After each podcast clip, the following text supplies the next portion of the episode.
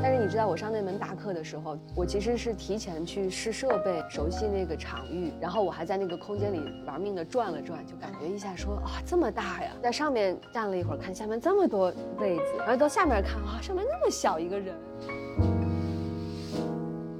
我相信任何一个非清华毕业的老师，如果他的大学没有清华优秀，如果我是哈佛或者耶鲁毕业的，我本科。硕士、博士都是那儿毕业的。我来到清华，大家会说非常厉害。但是我们这些所谓艺术院校毕业的，即使你的艺术院校的水平是相当高的，可是你来到清华还是有被碾压感。在去年的那个国际戏剧节，让我写一段词儿，我就写的“戏剧是人生的光合作用”。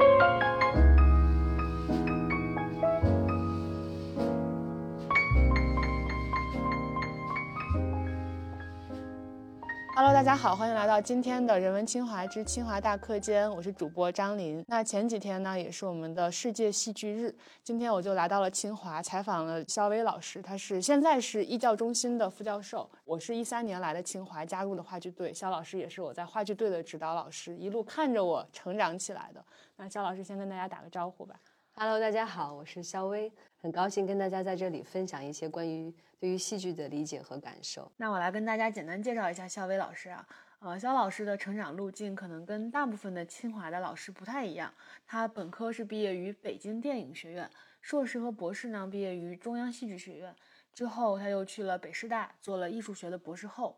一三年来到清华之后，肖老师慢慢的在清华开设了很多戏剧类的课程，比如说西方戏剧史，还有一些戏剧编导和表演类的课程等等。他带领清华话剧队的同学排练的作品，比如《灵魂巨藏》《春琴》，都在北京大学生戏剧节上拿过大奖。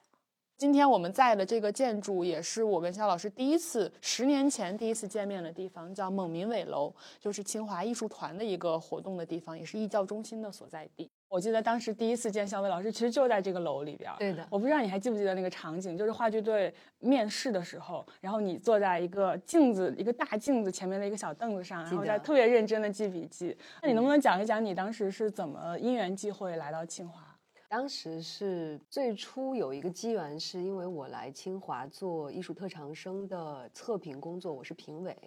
然后我是当时在北师大做博士后。有一个这样的任务，我就完全是懵的就来了。然后选到我，因为我是戏剧专业，当时是做戏剧特长生的评委。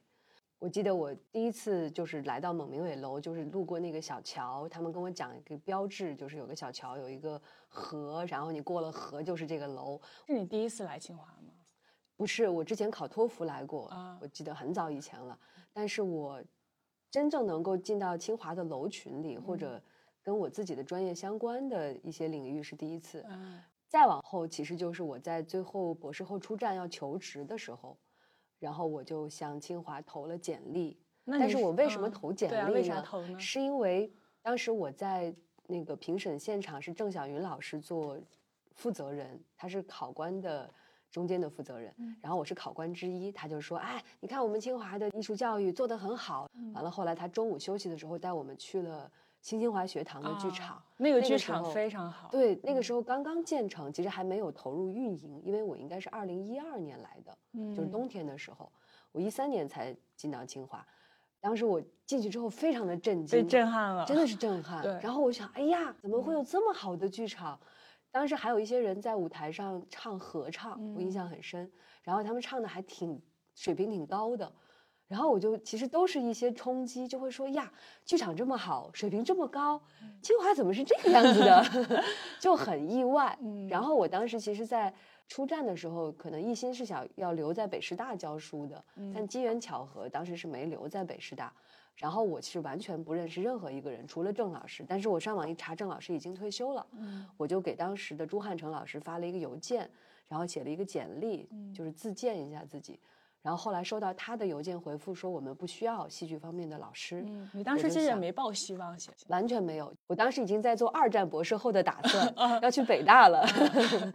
然后真的我已经在准备材料了。然后刚好赵红老师跟我就是打了一个电话，他说：“哎，你是来求职吗？”我说：“对。”他说：“那这样我们面谈一下。”我就来到他的办公室，跟他讲了一下我的情况。嗯然后他就说：“那行，我了解了。”然后不然这样，你到时候跟一下你们的我们的韩训，就当时话剧队有韩训。对对对。完了我就说好的，我就特别珍惜这个机会，然后我就就都是懵的，然后去到 C 楼，然后坐在一个角落里看大家在那儿韩训。当时在排啥戏？在排《灵魂剧藏》啊，我就在一边儿，然后也是一边看一边做记录。嗯。后来我看完这个是真的是看了七天，满满的，然后我就写了一个八千多字的一个文字给到赵老师，上面就写其实我看到了什么，然后发现了什么。然后有什么样的问题？然后如果我来去做未来去做指导教师的话，我可以怎么样去调整大家？就做了一些自己的设想，阐明了自己的愿景吧。就是其实还是从专业的角度去给出了一些建议和提升的空间。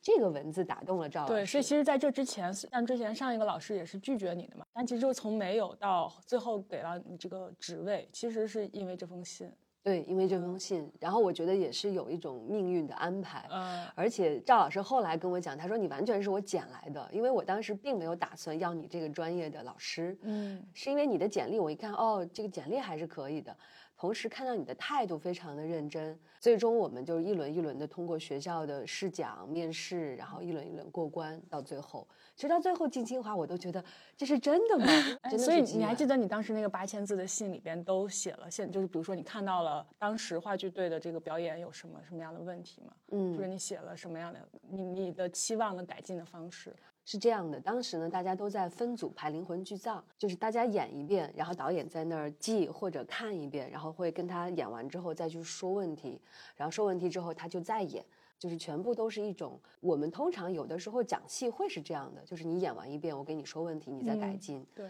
但是其实，在我的学习的背景当中看到的是，我们要创造很多导演的手段去帮助演员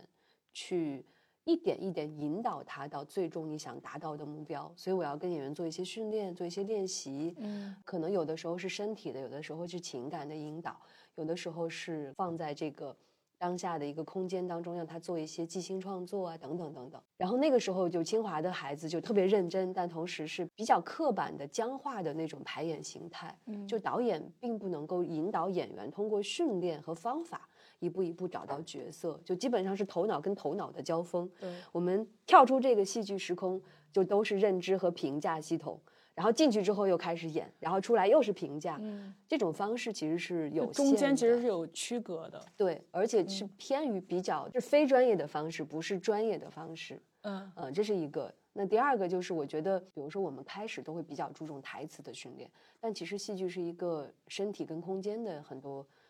开放的一个过程，所以这个身体的解放程度也是很重要，但大家并不一定都注意到这个领域。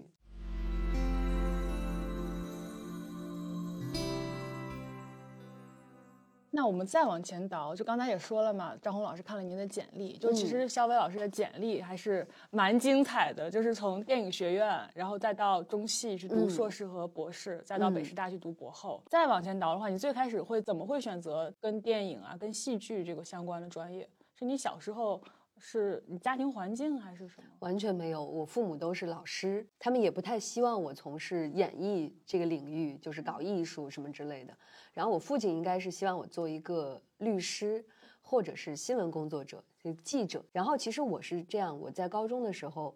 我的声音条件还不错，我当时是有经过播音主持的训练，我当时要考北京广播学院。然后我考北京广播学院的契机是因为当时有正大综艺这个节目，然后有一个导游记得吧，他就会让大家去看这个美丽的山水，然后提出一些有趣的问题。当时我就想，哎呀，这个职业简直太适合我了，我又喜欢玩儿，我又喜欢能够去用语言去引导大家吧。然后我其实就想考北京广播学院。当时我也是，呃，经过一年的备考，在九七级其实我就已经专业过了，但是我很可惜我的文化课没过，我的数学很很差劲。然后第二年的时候，我就又复读了。复读之后，复读又是一个故事，就不说了哈。然后我第二年的时候又考了广播学院，其实我又过了这个专业。但是我因为在高中读书的时候是住校，在西北师大附中门口就有一个电影院，我就经常跑出去看电影。我当时就燃起了想要学习电影的欲望，然后我想做镜头背后的那个人。我并不是要做演员，我就是特别想学导演。完了，我就跟我妈妈说我要考电影学院。然后他们都说，第一你没有家庭的背景，第二没有经经过学习，然后你真的想考，那我们只好说你自己去考吧，嗯，我们不管你，没有任何支持，没有任何支持。然后我就自己开始学习，自己想办法去找到一些资料。但是我确实觉得艺术是有一种灵性或者某一种质感存在的。然后我就自己一个人坐火车来的北京，考的电影学院。当时我姨妈、我三姨在北京，她在劲松住，我就坐五十二路，再倒三七五，反正用各种方式去到电影学院。一般是打车去，坐车回，因为太贵了。嗯，对。自己反正考过去，但是我在电影学院，我其实上的并不是最终没有进导演系，我上的是管理系。啊，那管理系其实对学生的素养整体素养要求更高一些，更全面。对，我们当时培养的是一个趋向是一种制片人的趋向。那制片人就是你需要了解这个艺术的所有领域，要有一个通才的概念，同时还要懂得经济、懂得运营、懂得宣传、懂得电影市场营销、懂得什么现代经济学。然后宏微观经济学，还有什么现代企业管理，反正就学了。我看了一下我们本科的课程是四十多门课，电影学院可能最多的课程，就等于是经济、文化、电影的创作、制作这些都要涉猎到。哎，那你还记得你当时在你们高中门口的电影院看了什么电影吗？印象深刻的有《勇敢的心》，然后还有，嗯，还有《阳光灿烂的日子》，嗯，应该还有《霸王别姬》之类的。你当时想的是你要做一个荧幕前的人，还是想要去做这个生产这个梦的人？就是生产造梦的人。我当时演员当然是他比较聚焦于说他的表演或者角色属性，但是我一直能够感觉到镜头背后的那双眼睛，所以我当时就想啊，作为导演，他如果全然的可以表达这个故事，然后创造这样一个梦幻的体验。呃，觉得是一个特别特别幸福的事情，嗯，真的就是觉得，如果我能做这件事情，到现在其实我都有一个电影梦，我并没有熄灭它，嗯，但就是看你有没有机缘去做。对我刚想问你说，就包括你的同学们什么的，可能现在都在业界去真的去当那个造梦的人，但是你来到了清华来教书嘛，来教书育人，就是来做另另外一个方向上的一个艺术类的工作，嗯，你会不会觉得有点遗憾，或者你放弃了你最开始那个造梦的想法？有时候真的会遗憾，发自发自良心的说，就是当你看到一个很优秀的影片，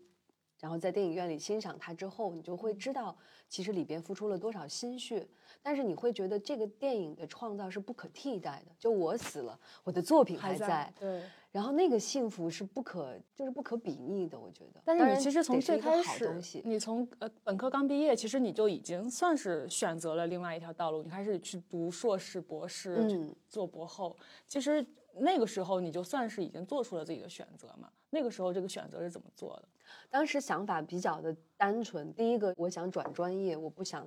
仅做一个就本科阶段的这种学习，我想更精进于电影的创作。然后我考中戏也是因为当时我的导师陆海波老师，他是做电影创作方面的老师。电影学院的硕士全部都是电影理论，然后我觉得做理论研究太枯燥了，我想实践，这是第一个维度。第二个维度呢，就是我当时对电影还有很多的求知的愿景，我觉得我还没有完全的了解它、走进它，只是学了一些外围，我没走到核心去，所以我就上了中戏的研究生。从中戏研究生毕业之后，又机缘巧合，怎么讲？就是一点一点的，在电影跟戏剧的交叉当中，最后又走向了戏剧，对，就很有意思。而且我硕士毕业，其实是我有一份工作的，我分到了中国电影资料馆，也叫中国电影艺术研究中心。呃，在那里呢，我们当时认为，那个是电影的一个宝藏，因为它有很多，就是那个，就是那个。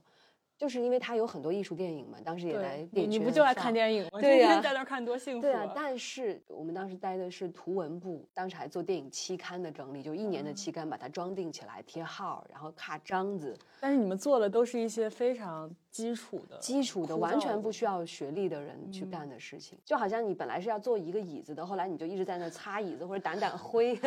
然后你觉得啊，我在做什么？我们班就本科毕业就有两位同学也分在那儿了。现在有一位还在还在呢，有一位就就因为我后来辞职了，他就说哈，小薇都敢辞职，我也要辞职。然后他自己也愤而辞职了。后来他现在开了一个电影海报的公司，很厉害了，现在已经是电影海报设计业的大拿。感谢你。然后后来每次见我都说，多亏你辞职，然后我才有勇气辞职。那你为啥你同学说肖薇都敢出来？是因为你在上学的时候是一个非常学霸、非常乖乖。乖乖女的那种形象吗？嗯，学霸还是的。大学的时候学习成绩特别好，就是大学是真的要说特别的努力，然后学习成绩就不是第一就是第二，应该就基本上都保持前茅。但是为啥学想学习这么好呢？大家不是都到了大学都疯玩了吗？就是因为我觉得，第一个是我确实经过复读，就九七年我毕业，我高考成绩之后，我是想走一个西安的大学的。其实我也去到西安了，上了一个月，军训了大概是四周，真的就是二十八天。然后我上了一天课，嗯，我就跟我妈妈打电话，我说妈妈，然后我说妈妈，我想回去复读。嗯，我妈说好，我来接你。你在这大学经历了什么，让你改变了？你对大学是有一个愿景的。同时，你学的专业和领域，你也是有这样一个一个期待的。但是到那儿之后，你会发现，无论是同学，还是环境，还是老师，还是那样的一个环境，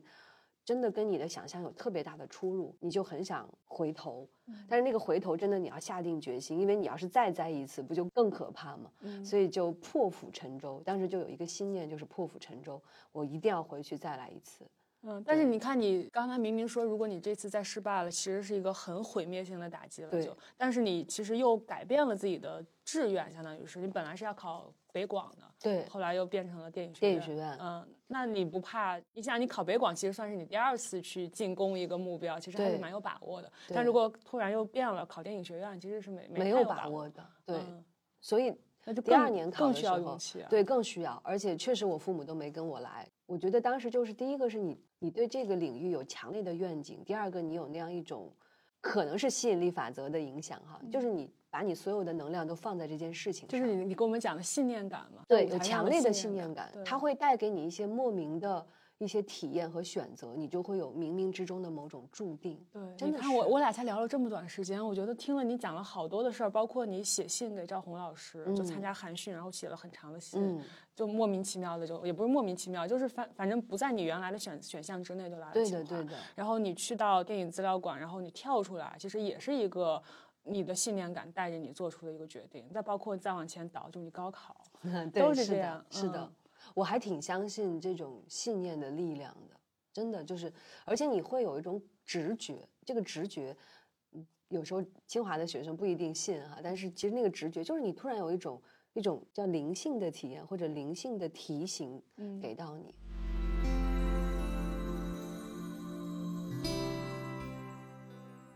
你后来来了清华之后，其实对你来说算是一个身份上的转变嘛？就是从之前不是做教学工作的，你之前有做过教学类的？其实我在博士期间有教过课，对，在舞蹈学院有代课。嗯，但其实也不太一样，就是你在清华教的是一群这样的学生。对对对，嗯，是的。会不会有不适应，或者是一开始会觉得很难的地方？其实我我要扪扪心自问，我一开始会有一些怯。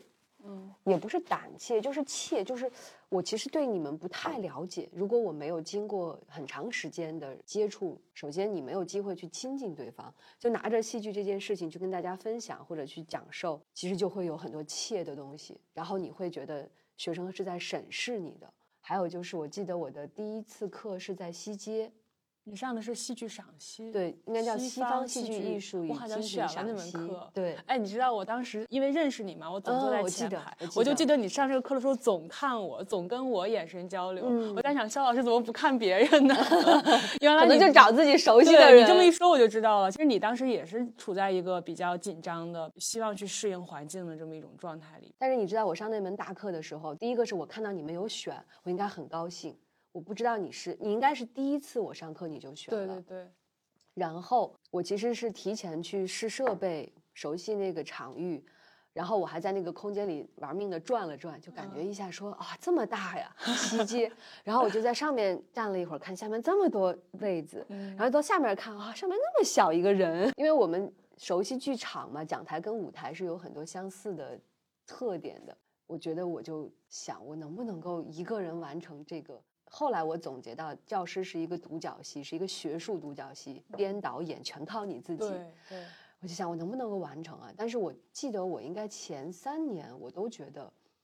每次上大课是非常疲惫的。首先，你你自己能把握那个场域的属性，包括能够用你自己的方法去带入学生的吸引力，讲授知识，然后还能够加入很多互动啊，提问呐、包括最后能够生发或者拓展，其实是经验非常缺乏的。就是你说很累，我用尽全力，但是不一定你真的能够有有效果。我是觉得很累。哎，我第一次知道，原来嗯老师第一次上课之前是有这么多心理戏。有很多心理建设。对，然后我其实，在二零一七年参加了北京市的那个教学比赛，从清华开始比赛到最后北京市的比赛，我觉得打过那个比赛之后，我个人才获得放了一些，对，才获得了最重要的一次历练和成长。那个时候开始听其他老师讲课，然后开始琢磨教学方法，琢磨语言的搭建，然后包括你的逻辑的这种知识的结构性，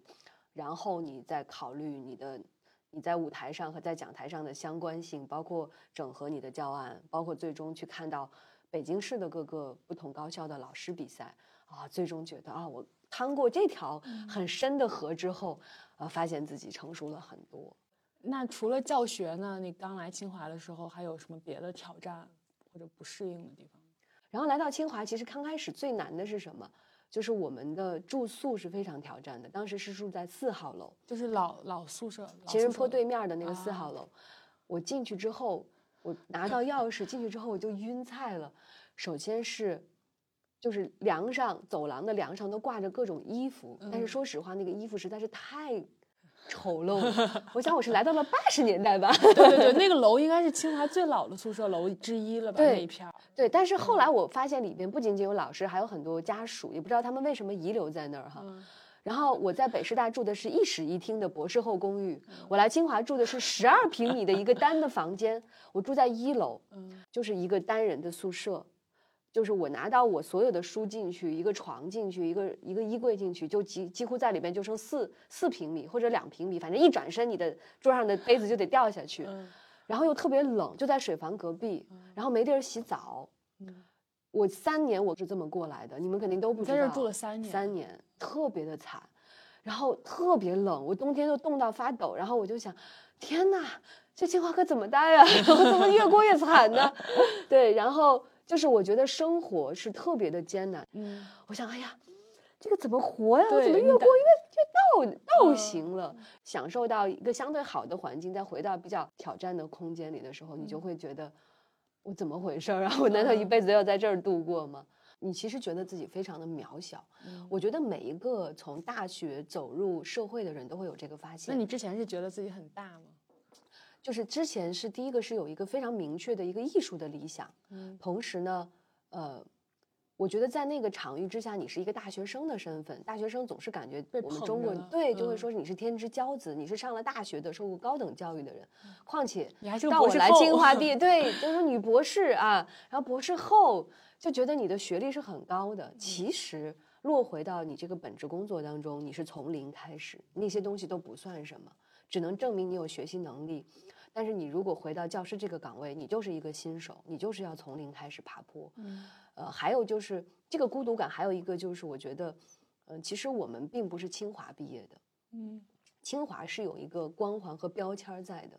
我相信任何一个非清华毕业的老师，如果他的大学没有清华优秀，如果我是哈佛或者耶鲁毕业的，我本科、硕士、博士都是那儿毕业的，我嗯来到清华，大家会说非常厉害。但是我们这些所谓艺术院校毕业的，即使你的艺术院校的水平是相当高的，可是你嗯来到清华还是有被碾压感。其实是一种贴标签，一种绝对会有，绝对嗯会有。但是你说我们这个标签有没有贴给自己，也一样贴给自己。嗯所以我经常觉得我的智商如果不够的话，我一定会被大家瞧不起，就碾压死。然后我如果智商不够，从其他方面找一找嗯捷径，是不是大家能觉得你这个老师讲的是幸福的，让我能够觉得哦、你是有水平的。每一个老师，我觉得都会有。那你这个阶段是怎么跨越的呢？你后你现在应该放下这这一放下了，对，他是需要自我成长和对。那这个阶段这个阶段的转换是怎么来的？嗯，转换就是你有自信的部分去建构你的自信，但是你一定要接纳别人比你强的部分，这个就嗯是一个心理的一个，我觉得是一个不断发展出来的成长。但是一开始我我觉得肯定都会有这样一种，我觉得不知道是对是对清华，我觉得可能是清华带给你的某种敬畏心，但是这个嗯敬畏心它可能太大了，压住了你。对是敬很好，但是如果畏的话，就会把你自己压得很小。哦，我第一次知道肖老师的这个心态，就是我跟你说，我上你的课，就是我们大一的时候，其实就被肖老师带着上那种小班的表演课，因为我是嗯话剧队的嘛。嗯然后我是觉得你上你的表演课是我一周当中我最期待的一个课，嗯然后我从来没有把。表演课跟清华的其他课做一个区隔，比如说这个就是什么艺术类的课程，那个就是我的专业课，从来没有。只不过这个表演类的、艺术类的这个课程，它能让我更打开自己，更释放自己，更开心、更解放。那些专业课可能我就端坐在课堂上，我就记笔记，嗯，但是就是这个更释放我、更解放我天性的这个课，我确实是打心眼儿里更喜欢。我甚至愿意，我如果一个周全上这个课，那太开心了。对，所以我从来是我不知道你会有，就是当时的你哈，就是一三年的你，心里边还是会有这种。就是敬和畏的这种感觉在的，会有会有，就包括其实你在给我们上表演课的时候，我觉得你很自信啊，你你我只在我只在这个领域自信，然后其他哦领域我其实是觉得真的不自信的。我每次讲到古希腊戏剧的时候，我就在想，古希腊的哲学我好像不太了解，还有很多人，苏格拉底那些我都没有看过，我应该好好去读读书，就真的是这种。对，还有一个经历是，其实二零一四年的时候，我的母亲得了心梗，嗯这个事件是非常非常让我获得磨砺跟成长的。然后我大概他是五月三十号犯的，然后我是六月三号回到他身边，然后看到他已经就是奄奄一息了，幸幸好被抢救过来了。嗯然后后来又经过他心梗的过程当中，又经历过呃过敏，他有很强的那个他汀过敏，过敏完了之后，他又直接成了青光眼，青光眼就是一个眼睛就几乎瞎了。然后他那个时候还跟我在我的那个十二平米的房间里熬哦着，然后暑假的时候他就躺在床上在那儿疗伤，因为眼睛不能动，然后我就在旁边就是或者是备课或者是陪伴他。对，那个时候正好是你刚来清华的，对就是对对住在那儿的三年时间里面，特别艰苦的特，别艰苦，那个时候是嗯真的很艰苦。同时，我后来才给我妈妈租了一个房子，让她在北京就陪伴他，然后把身体养好。因为人心梗之后，真的那个心脏的那个力量就很弱了，所以他就没气也没血，就脸都是白的，就是濒临死亡。因为他是梗完之后，他就已经心脏就是经过收缩，心肌就梗死了，就没那么心力没那么对，心力不强了，所以就陪他呃一直恢复到今天，他现在身体还蛮好的。嗯但是这个过程让我重新获得了很大的磨砺和成长，我个人觉得是很感谢的。嗯，那那把这个东西带给你的成长，如果说回到教学上来，它是让你没那么怕了吗？对，真的嗯没那么怕了。嗯然后我在二零，我在二零一七年开始我就开始打空手道了。二零一八到我二零一九年去美国之前，我都一直在练空手道。然后我也是找到了一种，嗯，找到了一种扎根感。因为大家如果了解这个身体的训练跟你的感知是有很大的关系的。我当时其实已经在参加很多戏剧的和表达性艺术治疗的工作坊，然后我其实找不到我的脚，我就经常觉得我的脚是没力量的，是虚空的。后来我碰到一个教练，然后那个教练他刚好是做空手道的训练的，我就去参加他的空手道训练班，然后练了有两年，然后你就开始觉得脚步是有力量的。就是脚脚的力量，对，因为空手道它特别强调你的扎根感，它的所有的它是内八字，它要转腰的力量去打拳，包括上腿，呃，然后我就通过这个训练，我觉得第一个，你把你的压力通过这种形态比较偏于拳打、有力量感的形态释放了出去，嗯。同时你的扎根感更好了。其实我个人觉得我的它带给你的心心灵层面上的改变，其实是从身体发生开始没发生错，的。没错，而且他要对抗嘛。空手道我们那个我们是心急真会，就是他是要有直接的接触的。我刚开始上场跟人对打的时候，你知道打不出去的，因为就不好意思，总是在。打人，对吧？然后别人要打你会很疼。然后他说：“肖薇，你真是挺逗的，你一边打人还一边躲 别人就是要不然打，要不然躲，你是一边打一边躲。嗯我就这边想打，这边想躲，特别有意思。但是后来就能扛住了，而且你对抗的时候你不恐惧。其实你你真的尝试一下，如果你尝试那种跟别人要去开始互相攻击的时候，你那个心态是很很复杂的，就是你你要赢，那你就要攻击别人，这个攻击就意意味着一种一种挑衅，对一嗯种主动和一种破坏。就是你打别人，你会有恻隐之心，你也会想别把他的打疼了。嗯但你同时他打你的时候，你也会想我不想被人打，因为我会，我会觉得所以就是一边躲一边打的策略。如果你还保留着要躲的那一面的那种心态的话，其实就是不行没没法赢。对，其实我们最后练习的时候，都是你要先扛住打，嗯你在对方打完之后的那个缝隙开始攻击，而不是你一边想打一边想躲，那个是不能完成的。就是首先你要能接打，然后你才有反击的机会。所以有的时候我也在想，就是有的时候你要去接住那些苦厄或者挑战，你才有成长的空间。一定都是跳出你的那个所有保守的那个舒适和那种平和区。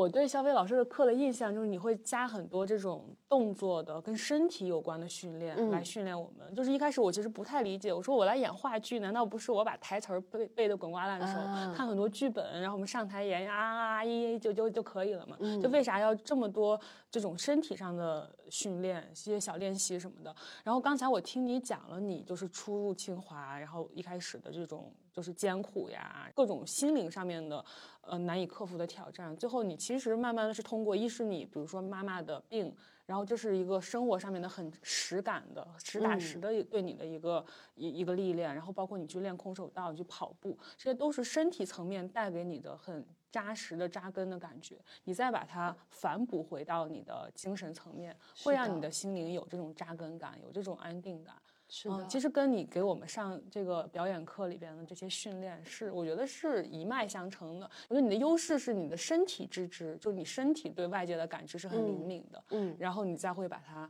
反哺到你的心灵层面上来。嗯但是我包括我观察我很多周围的清华的同学，我觉得大家可能就是知道了太多的理念和概念，知道了太多的知识，反而他身体层面没有那么的灵敏。嗯，就是更需要被打开的。是的，对，要不就请肖飞老师给我们介绍一下，就你当时带我们上表演课，你当时带我们做的一些小练习呀，打开身体的一些小方法呀什么的。嗯包括最开始，我记得第一节课解放天性嘛，就你让我们躺在地上，想象自己是一颗种子，嗯然后慢慢慢慢经历种子的一生。我当时做完那个训练，那是我第一次上表演课，第一次做解放天性的训练，我做完都感觉要哭出来了，就是特别释放，特别解压的一种感觉。嗯所以我也希望我们这个播客的听众朋友可以就是了解一下这方面的训练都有哪一些，有什么小的自己可以做的练习。我觉得首先啊是五五觉的训练，触味嗅视听。其实解放天性啊，有的时候我们这么去讲解放，其实那个天性我们本身就有就含有，我们的诞生之日就有，就是对，就像孩子一样，一开始对世界是充满好奇的，看见什么都会觉得，哎，这个我要摸一摸，这个我要尝一尝。但是我们作为成年人之后，你就会对这些东西都是司空见惯了。然后首先就是你的五觉够不够灵敏，比如说你吃一个吃一个巧克力，它会有前方你会闻到它的味道，然后你会一点点嚼或者咀嚼或者用舌头、舌尖、舌根去品尝它，然后你感觉到滑入你的食道，进入你的胃里，你的身体获得了哪些能量。如果你真正的安住在当下，把你所有的五觉打开，你会发现每一个存在都特别有意义，而不是我就这么待着。然后我带着一个特别强大的头脑待着，还是我带着一个打开心灵的一种状态去待着，那个属性是真的不一样的。有点像正念，对，很像这个 meditation 哈、就是真的会有一些冥想，包括你觉察自己的呼吸，内观于自己的思绪。我觉得这些其实都是一些，首先你回到自己本体，作为人的存在，你的存在首先就来自于你在什么空间里，你看到了什么，听到了什么，闻到了什么，然后可能在这个基础之上，就是一个想象力的训练。我们当时做的那个，就是我躺在这儿，但是我的思想意识，包括我的视觉的这种画面，都会重新被浮现出来，对吧？对被语言唤醒，然后这个就是我觉得，就好像你在这儿，可是你的思维和想象可以走很远很远，可以飘到很高很高的太空去，然后就把你的整个这个人的，我觉得叫格局就打开了。这个格局不是做事的格局，而是你看到世界的一种力量。嗯中国文化讲天人合一嘛，就是你真的跟自然、跟天地都交互起来，你会发现你有的时候是跟他同在的，他悲你也会感觉到那个悲伤，就好像我觉得自然的一年四季就是一个生命的轮回，看叶子诞生到最后的死亡，也是我们生命的一个过程，就会有很多通然的体会。然后呢，我会真的觉得我自己受教于什么？我自己受教于后来我在中戏毕业之后，我第一个我我本身就喜欢运动，我其实做了很多不同运动的选择。然后在这之后，其实我参加了一些表达性艺术治疗的一些体验工作坊，其中有舞动治疗、绘画治疗、音乐治疗，包括后来我学到的戏剧治疗。我在里边受益最多的不是我的认知，就是我的身体首先开放，然后我身体的力量被唤醒之后，我的头脑自然就会被打开了。这是一个很奇妙的过程。问题就是现在很多人不知道这个身体的开放怎么才算开放，怎么能开放？明白？那你看啊，第一个是我们讲你这个身体，首先如果我的身体能够动，经常是我们随着音乐去动，但大家很多人都觉得音乐我动起来不好看，然后我不大理理解怎么去随着音乐去动。但是我在比如我在舞动治疗里边去学习的就是你你先跟随旋律，让你的身体有流动感，然后你再跟随节奏，要有身体有一个重量的变化，然后还有就是你的身体要跟情感发生关系。我们现在看很多广场舞的这种这种参与者，他们的身体是没有情感的。就是我在做一个广播体操，体育当中的身体，如果你没有情感，我相信也不够具备那种冠军的属性。如果你我在想的就是，我现在带的那个学生张家良，他是一个标枪队的队员，他要是去投射的时候，他能够感觉到那种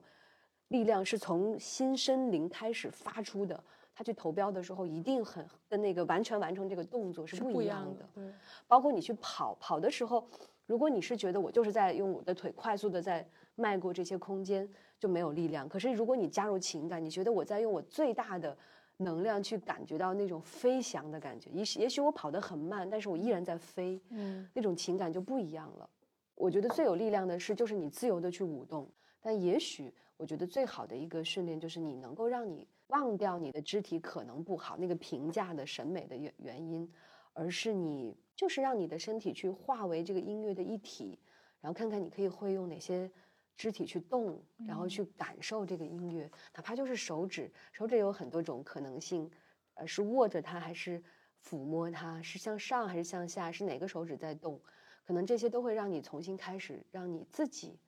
跟某种表达、某种情感融合，或者或者形成一种对话。对。对哎，那你刚带大家做这个练习的时候，你会觉得清华的同学比较放不开，就是会的，会会担心外界的评价。就比如说我刚刚做这个练习的时候，我就是会觉得我跳舞也不好看，四肢也不协调。那周围这些同学他们怎么看我，都会这么想。会的呀，会的呀。怎么让他们放下这个呢？哇，我觉得我就是用很多课程的训练和一点一点的铺垫，一点点的让他放下。有一次是我在实验剧场上课，当时有一个数学系的男生，我印象特别深，他是编导课的。然后我们当时没有椅子，就席地而坐。然后那男生就站在这儿说：“真的要坐呀，这么脏。”就这样的。然后其他女生啪就坐在那儿了。然后 他看了看，然后我就看了看他，我说：“我说如果你特别介意这件事儿，那你要不然就下回拿一个什么垫子或者什么，或者我要不然给你找个椅子。但是我觉得大地是用来支持我们能量的。”或者支持我们的身体。我说，如果你不评价它是特别脏的，你会觉得它很亲切，不如你就回到地面试一试。然后他看了看我，他就就反正就比较觉得，哎，老师既然这么说了，那我就坐下吧。就这样，大概就坐那儿。坐那儿之后呢，一个学期下来，其实我也没给他椅子，他也没有自己带东西。到最后的时候，上课的时候，他就啪一躺。我说，哎，你不觉得地面脏了？他说，我觉得特别好。就突然就有一些变化了，他就放掉那种评价系统和某种认知。对，还有课上学生也有这种话剧队的学生，上学期的呢还是去年的，他不看我的眼睛，我跟他交流，他也就这样。我说，你听到我说话了吗？我听到了，都是这样的。我说你怎么不看我呀？他说妈妈说了，看别人是不礼貌的行为。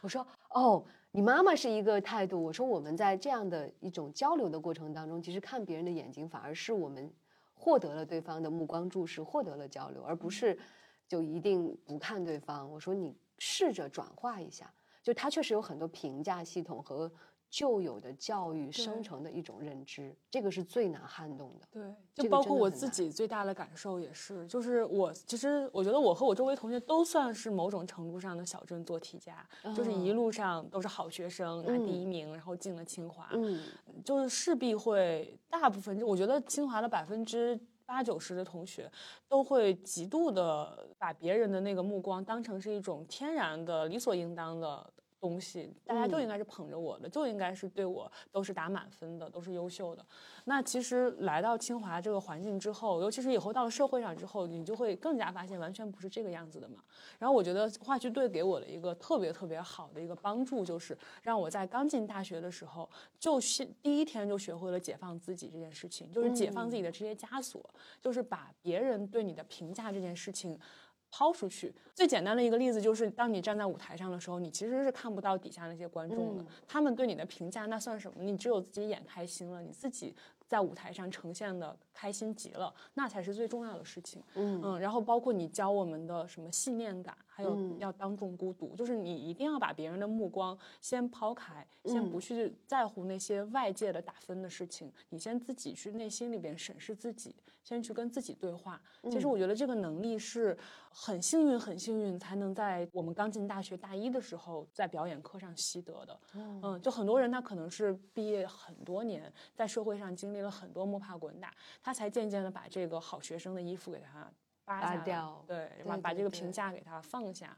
但是我觉得戏剧教育特别好的一点，就是对我来说是这个帮助。嗯，然后我不知道，就是在你的理解当中，戏剧教育对于这个清华的学生来说。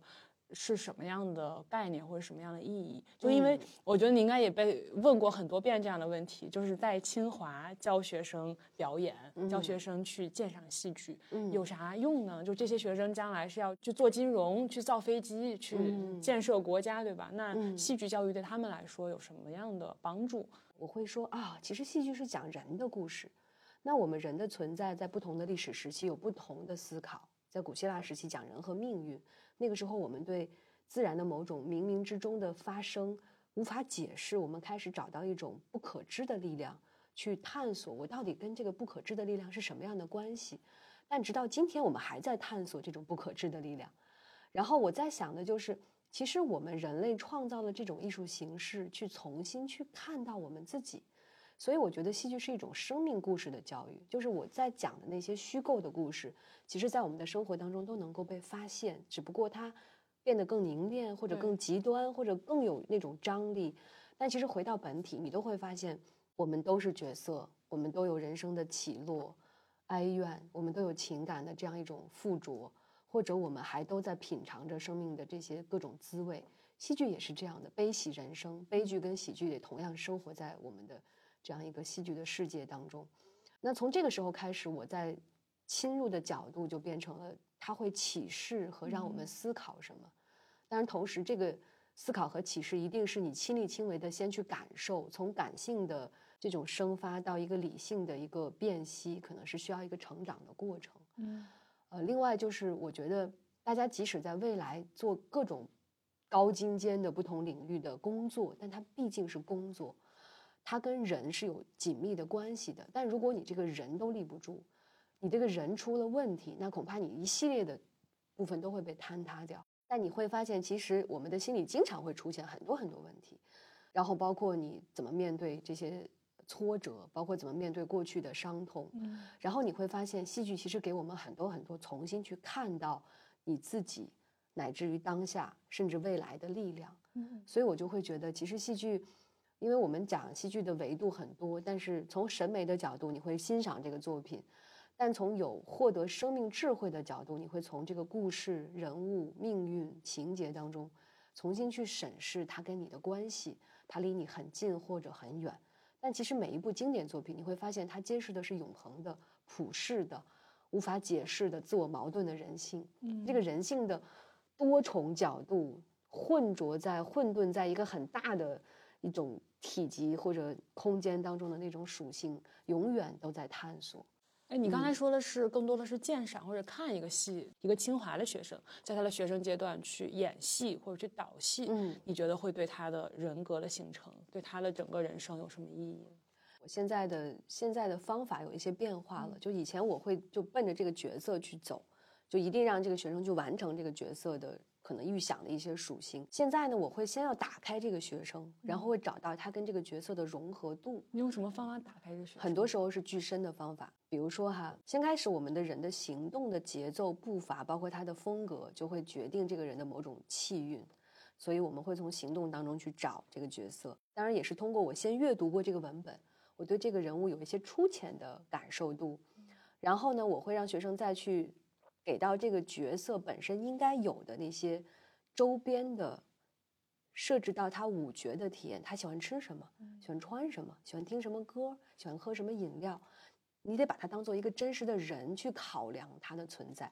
把这个本体基础先建大好。然后你在想，这个人在这个故事当中遇到的是什么样的人，他的人物关系是什么样子？在这个过程当中，我发现学生就是首先他通过放掉自己的那个固化的一个属性，去接触一个新的跟他不同的角色，他就突然有一种成长，就说哦，原来母亲是这样的哈，哦，原来。哦，原来一个作家应该去哦，可能他会这么去考虑问题，就好像你今天采访我，可能才会知道说哦，原来一个老师背后有这么多体验，这么多心酸的可能性啊。因为我们看到的是一个人的面相，所以我们也会也会做这种，我们有的时候叫做 hot chair，就热椅子。我把这个人物当成一个角色，或者说把这个角色当成一个人物去采访他，问他很多尖锐的问题，看他有没有真的。设身处地的站在这个人物的立场上去回答这些问题。虽然剧作是写好的，但是你这个人必须立得住，才能够让我们相信你是这个人物本身。嗯，对。然后在这个体验过程当中，我就觉得每次学生演完之后，首先感性力量被打开，然后呢，他去感受他者的那种能力被建构出来了。然后在这个之后，他会有一个行动转化，就是他其实通过这样一个角色塑造的过程，他了解了自己。了解了这个角色，然后在两个融合当中去绽放了一次表演，然后再通过一段时间的沉淀，他能够重新的发现自己，获得人生的成长和顿悟，包括觉察。这个是因为我也在设计学生，我们要我要求他们都写课程日志、排练的日志，直到最后完成演出，然后再写一个反思。这个导演和演员都要写，都要写的，就是要求他们是通过。因为在体验的过程当中，如果你不澄清，你就没有那个体验被升华的过程。所以这个过程一直都伴随着他的理性跟感性的交互去完成。然后导演的力量就更不一样了。我们刚刚完成一个叫做《再见雷雨》的专场，然后雷王宇翔是这个作品的导演嘛，他开始就是有一个感觉，然后写了很多很多文字，就特别感性。我说那你要改编它，你要有一个思路和方法，一直都找不到。其实就一直是。混沌或者摸爬滚打，一路到最后，嗯，它改编成了一个，它改编成了一个六场的故事，大概演出时长是两小时，跟我二零一八年的这个选择一样，去掉了鲁大海这个人物，但是他最有力量的是他在周朴园跟鲁世平这条线索当中加入了过去青春的一组角色，和一封信的贯穿。而这封信后来又被死去的周冲读了，头尾、序幕跟尾声都是周冲的灵魂。其实他特别强调的是周朴园、周冲、周平这三个男性之间的某种联系和代际关系，就好像周平后来的选择是他父亲的某种选择。嗯，然后周朴园身上也带有着之前。或者之后，周平和周冲的某种青春和反抗的东西。这导演是个男生，男生，他的男性视角。我在对我在想说，是不是因为他自己跟他父亲之间有某种就是有可能印证啊什么的，然后他想把这个投射到这个戏里边。嗯，兴许他导导了这个戏之后，再回头去看他自己的父子关系，甚至去审视这个父权社会，他都会有一些新的视角。有可能，我知道的，他跟他父亲关系很好，他也不希望这个戏演的是特别的悲怆的，或者特别压抑的，他给他很多温情的解释，嗯，然后也赋予了周朴园跟鲁世平过去的恋爱的这样一个段落的回忆，还加入了那个那首这个诗叫做“遥知不是雪，唯有暗香来”，这个气韵就跟以前会有很大的不同。观众很多反馈给我说，哎，改编的很有很有意思，很很温情，而且很温暖，嗯，然后说很有才华。对，还挺认可的。哎，那你有没有什么例子？就除了这个王宇翔这个导演的例子，有没有什么例子？就是一个同学他在接受了四年的戏剧教育表，甚至表演课之后，嗯，他变成了一个什么样的人？那他之前是一个什么样的？有没有这样的对比？我记得就是咱们队有一个黎明，其实他有一个机会是他在过生日的时候，嗯我们有一年冬天是寒训完了一块给他过生日，他说他说肖老师，其实我我我没有告诉过你，你对我改变特别特别大。他说其实我在高中的时候。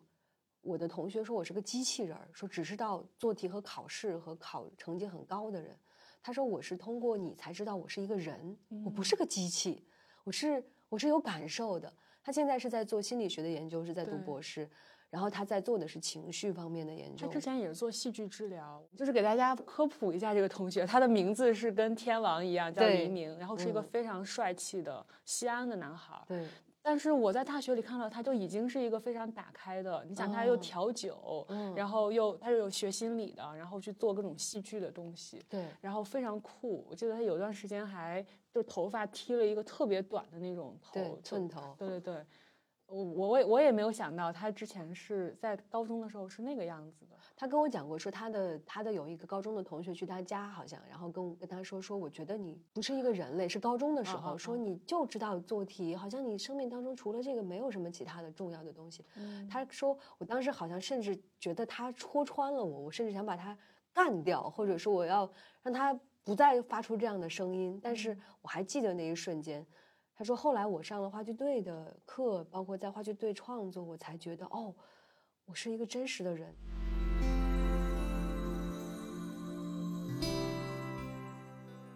刚才正好说到戏剧治疗嘛，因为我看到你也是一九年去纽约大学访嗯学了一年，然后嗯也是在做戏剧治疗，还有叫转换疗法、发展啊转化，发展转化疗法的这样一种研究。其什么叫发展转化疗法？什么又是戏剧治疗？能不能跟听众朋友科普一下？戏剧治疗是一种我们讲现在很多欧美国家很常见的一种心理治疗的技术手段。然后其实它是在呃上世纪的六七十年代在欧美开始流行的。我们在戏剧的这个治疗当中有一对多和一对一，就团体治疗和个体治疗。呃，那有一个治疗师去带领大家一块儿去体验整个戏剧的长城的一个过程。戏剧当中最有力量的有一个叫做 play space，就游戏空间。这个游戏空间是一个虚构的游戏空间，但是访者我们叫做 client，他会在这个游戏空间当中，他自然的就会带出他过去的记忆和经验，他就会呈现出来。然后我们治疗师要对他现在的呈现做一个应对。有的时候我们叫可能这个角度就是一个发展转换法。比如说哈，我举一个例子，如果你是一个有过车祸，但同时再也不能够坐车，恐惧汽车的人，那我可能就要通过一对一的治疗，我们先去了解你过去的创伤记忆，然后我就会稍稍的触及一下你这个坐车的场景。啊，我说我我系安全带，你觉得怎么样？你 这个时候已经很恐惧了，那我可能就要说，哎，我们把这个安全带再去掉。其实。因为做创伤治疗，就是如果它是一个非常明确的创伤的一个事情的时候，就治疗师特别像一个挑战者，但同时又在挑战的过程当中不断的觉察你能不能够接住这个挑战，然后我再要退还是要进，然后帮你去撼动这个过去的经验，直到最终你可以玩起来，就是啊，这个车对你来说是没有影响的，我在虚构的空间里边可以应对，我拿这个经验回到现实当中嗯。就完成了，因为。如果你跟他讲说那个是过去的事情了，不要害怕，没关系的，发生了，然后已经过去了。我们经常说这事儿已经过去了，为什么你现在还不敢坐车呢？就是我们的创伤经验内化在我们的体内了，这个创伤图式就形成了，坐车都是危险的。嗯，然后呢，他就无法撼动。而你跟他讲这个是理性的，是没有力量的，感性的方式就是我让他去成为。呃，司机啊，乘客啊，如果你不敢做，我们一开始一点一点玩起来，通过长城的治疗，一点一点的撼动。所以它其实最重要的，第一个是游戏空间，第二个是相遇，要有一个治疗师跟来访者的相遇，第三个就叫做具身，一定让他身体和情感同在这个空间当中。形成最终的转化和洞见。那你现在在国内还有在继续做这个的实践吗？我之前在也是清华的一个毕业生，他在那个组织里边嗯做、做志愿者，然后我去帮他做了一期的女性成长体验的工作坊。二零二零的冬天，然后我大概就是用十二周的时间，每周做三小时的女性成长体验工作坊。这个怎么做呢？就做一些跟戏剧相关的嗯角色体验，然后做身体探索，然后做生活讲述，然后做相互的支持和陪伴。就她其实有一些女性是有过一些家暴的经历，或者遭受过一些不平等对待的女性，我们做了一期。嗯，嗯这个你觉得有收获吗？他们有收获吗？有的，因为我们最后还成为了很好的朋友，一块也约约去看戏。我觉得我是我是一个领路者，或者我是一个激发引导大家从那样一种体验和创伤当中出来的人。比如说啊，我们说一个动作，就是我要不停的抓这个动作，这个抓这个动作会让你产生什么想象吗？就是我生活当中有很多要的东西，我们每个人都要这样往里抓。嗯，但是你要想，我不可能都抓，我要放掉什么？在放的这个过程中，你就会有一个觉察和发现，同时跟你的生活是有关系的。对，或者说我说 yes 和 no，然后你一直说 yes，然后我一直说 no，你能不能够一直坚持下去？嗯，或者说。嗯，我能不能够嗯应对我过去的？还有一些是未完成事件，不一定是创伤事件，是我没有更好的告别。我有一个愿景，我一直没有实现它。无论是在过去、现在和将来，我都被卡住了。嗯，回到本体是什么呢？回到本体就是，其实这个发展转换法这个流派，它是特别强调我们一定要面对生命当中的不确定性。嗯。因为我们的人生，包括每一个时间段，都是在不断的流动的，一定要承受和感受这种流动带来的成长和价值，而不是困在一个过去的经验、未来的恐惧和当下的一种不可知之间。明白。然后内在越稳定、越专注。你越面对外在的流动，越有一种恒定和笃定的力量。嗯，这个是他的哲学根基，他还跟禅宗有很大的关系。就是臣服于无常那个对对，所以我们也会在里边有很多设置，比如说我们说每个人都是一个 broken toy，都是一个破损的玩具，但是你要接受这个玩具是破损的，不要让它变得好像就是完美，不可能完美。然后你最好是能够跟生活依然一片狼藉，你还能跟他在一块儿，就好像我们知道生活依然很苦厄，但是你依然享受生活一样。所以我觉得它是一种对待世界的态度，同时从内到外都去整合一个人的存在感，嗯，然后让他变得非常勇敢，同时呢，能够安然的接纳，从内部还能生出力量。嗯，这个是我觉得这个流派最有魅力的。那相对其他的流派来说，就是我就是那个治疗本体，你能够感觉得到吧？嗯，再举一个例子，就如果说我们说一年被蛇咬，十年怕井绳，那你怕的是什么？你怕的不仅仅是井绳，有可能还是你在被咬的时候是一个森林。嗯，也许你还因为旁边有人在嘲笑你被咬之后的那个反应，对，你会怕人群，然后你会怕我被否定或者被被被嘲笑、被嘲讽，对吧？然后我们就可能就要成为那个黑森林，成为那个井绳，可能被成为被嘲讽的对象。我得全然的知道你的创伤的那个点在哪儿，被卡顿的那个创伤图式是什么，然后我要去跟你玩起来。然后这个时候我本身就有疗愈价值的，我本身就是一个疗愈性的一个治疗师。然后所以在这个领域当中，这个治疗师一定要获得一个自我成长，一个一定要足够强大，和足够有一个疗愈的能量，才能够去给到。那最后一个问题，就请肖老师给我们推荐几个，不一定是最近在上的，就是你觉得比较值得看的戏吧。我我就说几个对我有影响的戏吧。嗯，我最早其实是从在中戏看一个叫《童僧》的韩国的作品，《童僧》就是儿童的童，儿童的僧对对对，但是但可能很难来北京演哈。这是就是他当时是有邀请几个韩国的剧团来。中戏演出，一个是童僧，一个是麦克白，嗯，对我影响很大。我就开始觉察说，我们的戏剧的理念是什么样子？因为他们首先那个舞台特别的简单和干净，嗯，没有任何的更多的装饰，就是一棵歪柏树，一个孩子在寺庙里等妈妈，就讲一个非常非常干净的故事，但是特别的细腻又特别的深入，所有的瞬间你都会记得，嗯。呃，然后麦克白是那个韩国的剧团用椅子去演了一个麦克白，那个椅子搭得很高，是象征着那个权力。然后那个椅子最后搭到都弯了。当时我们有很多人问说，这个椅子你们是怎么搭上去的？是不是有吸铁石？中国的观众都会想到很多技术的问题。然后他们说我们没有吸铁石，我们就是自己搭的。说你们怎么能做到呢？那个搭的那么高。后来说，因为我们这个剧团十年了，我们是生活在一起的。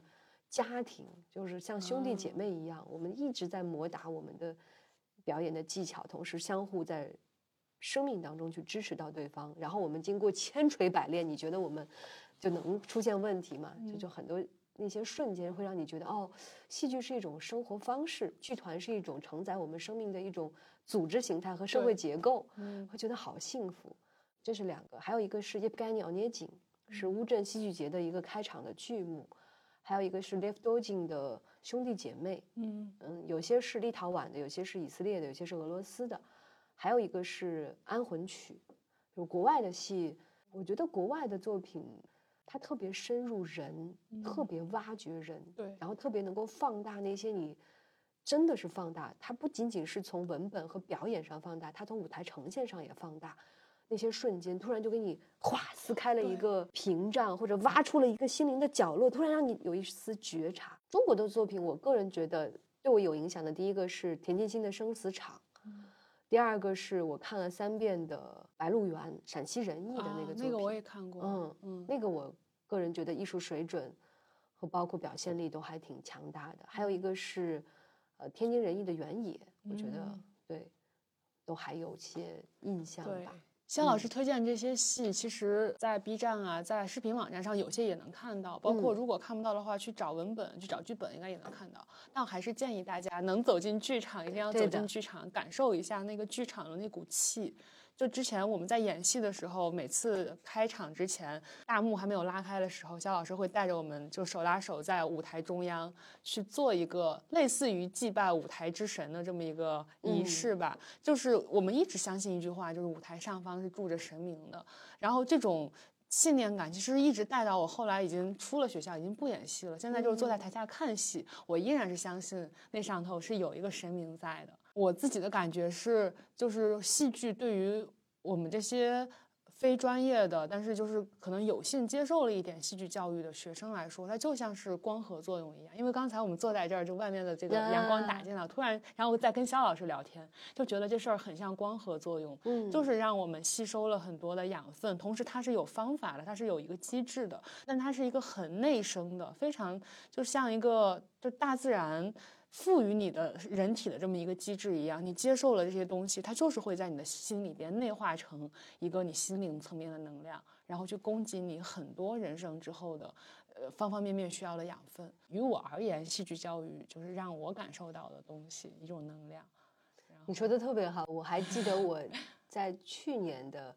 那个国际戏剧节让我写一段词儿，我就写的戏剧是人生的光合作用，你像我哦们想的是一样的。天哪，对，真的，我真的我刚才真的是看到外面这个阳光，我才想到光合作用的。对对对，我其实也特别感恩，就是在我能够从电影走向戏剧，同时在这样一个环境之下去做自己热爱的事情，嗯然后带着一群特别有生命力的孩子，又特别优秀的孩子一块儿来去探索戏剧赋予我们的一种天然的神圣感和一种力量，嗯然后希望能够把这个力量给到更多的人，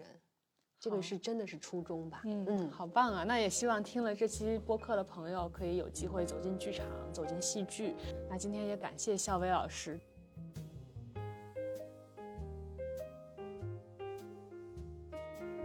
本期播客内容到这里就结束了，感谢您的收听。我们的播客节目《人文清华》已经在喜马拉雅、小宇宙 APP、网易云音乐等各大播客平台上线了，欢迎大家订阅收听。谢谢大家，咱们下期节目再见。